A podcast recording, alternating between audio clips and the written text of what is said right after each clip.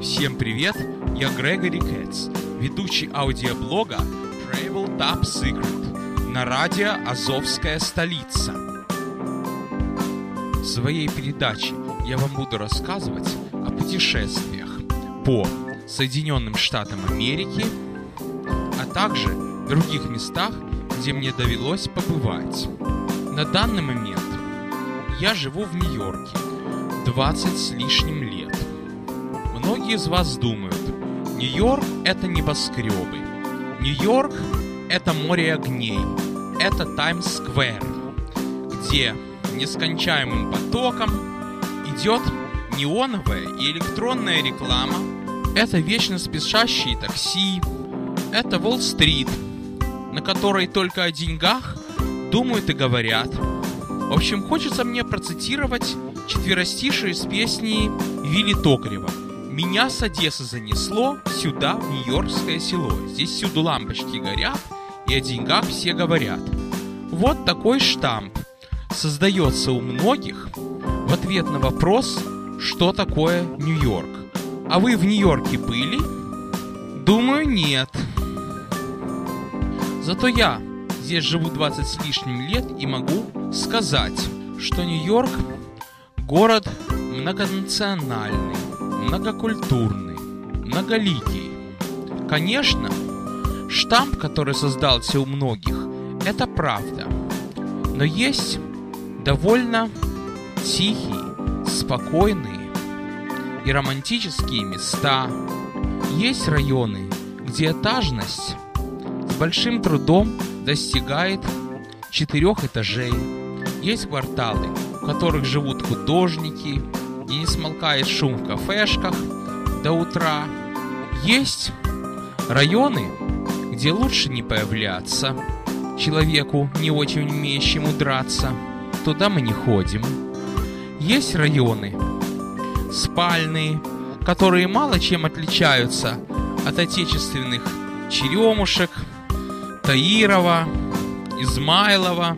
Много чего у нас есть. Нью-Йорк такой же город, как и все остальные, но при этом имеющий свои прелести.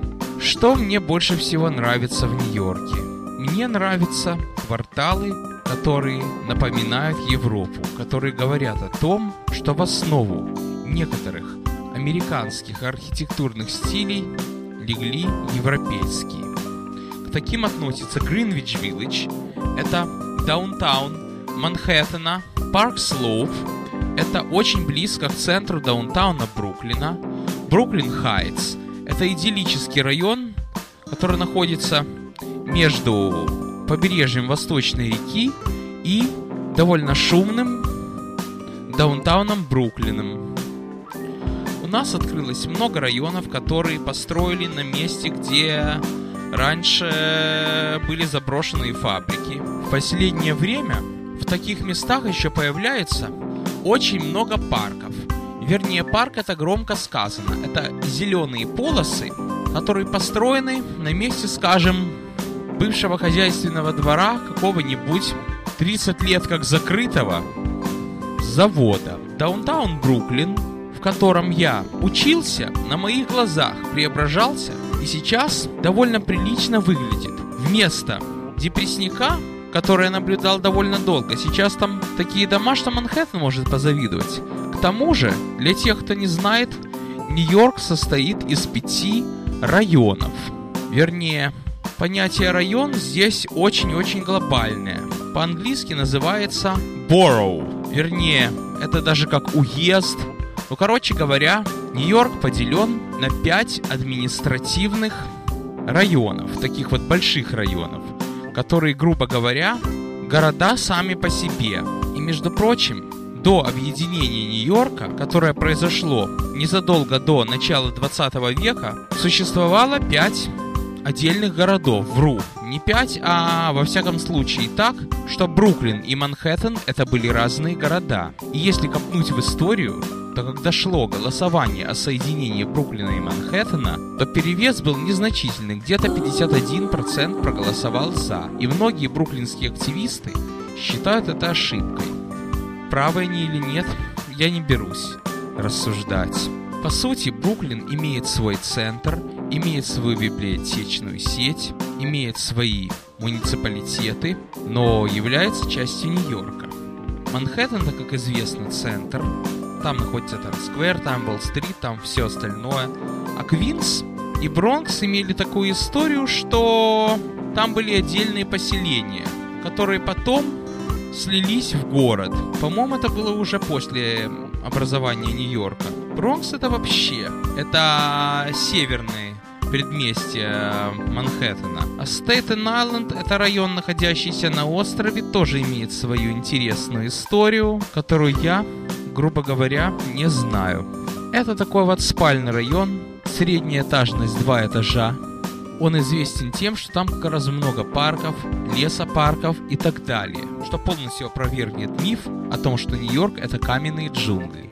В Бруклине тоже очень много зелени, особенно там, где живут русскоговорящие иммигранты и там, где ваш покорный слуга.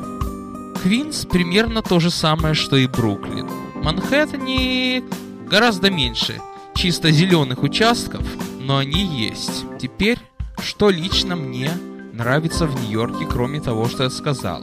Гринвич Виллидж – это тихий спокойный район художников, кому-то напоминающий старую добрую Англию, кому-то, например, мне, если помечтать родную Одессу, кому-то Голландию.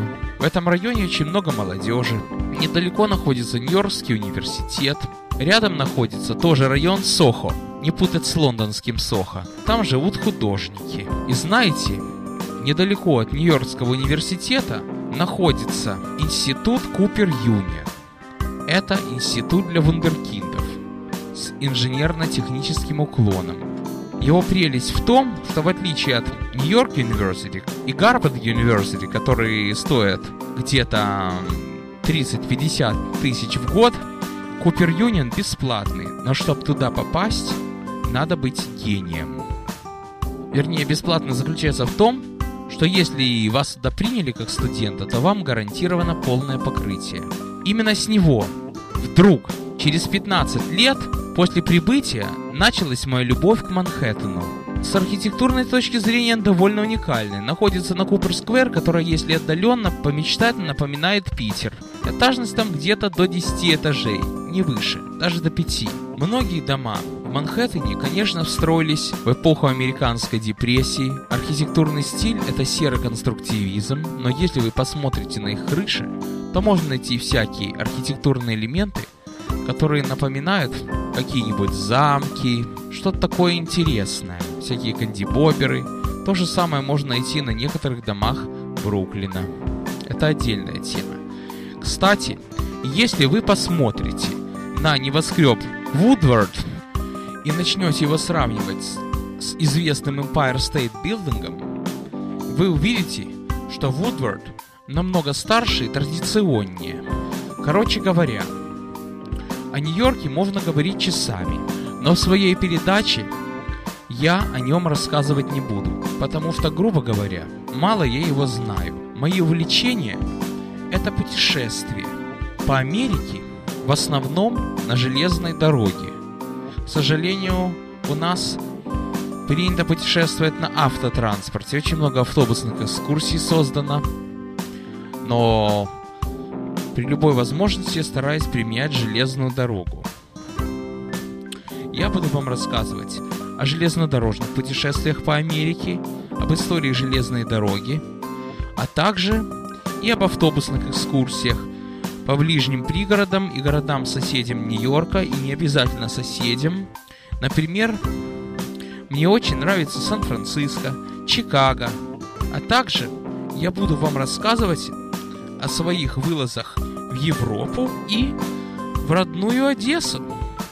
В общем, слушайте, если вы действительно любите путешествовать. На сегодня все. С вами был Грегори Кэтс.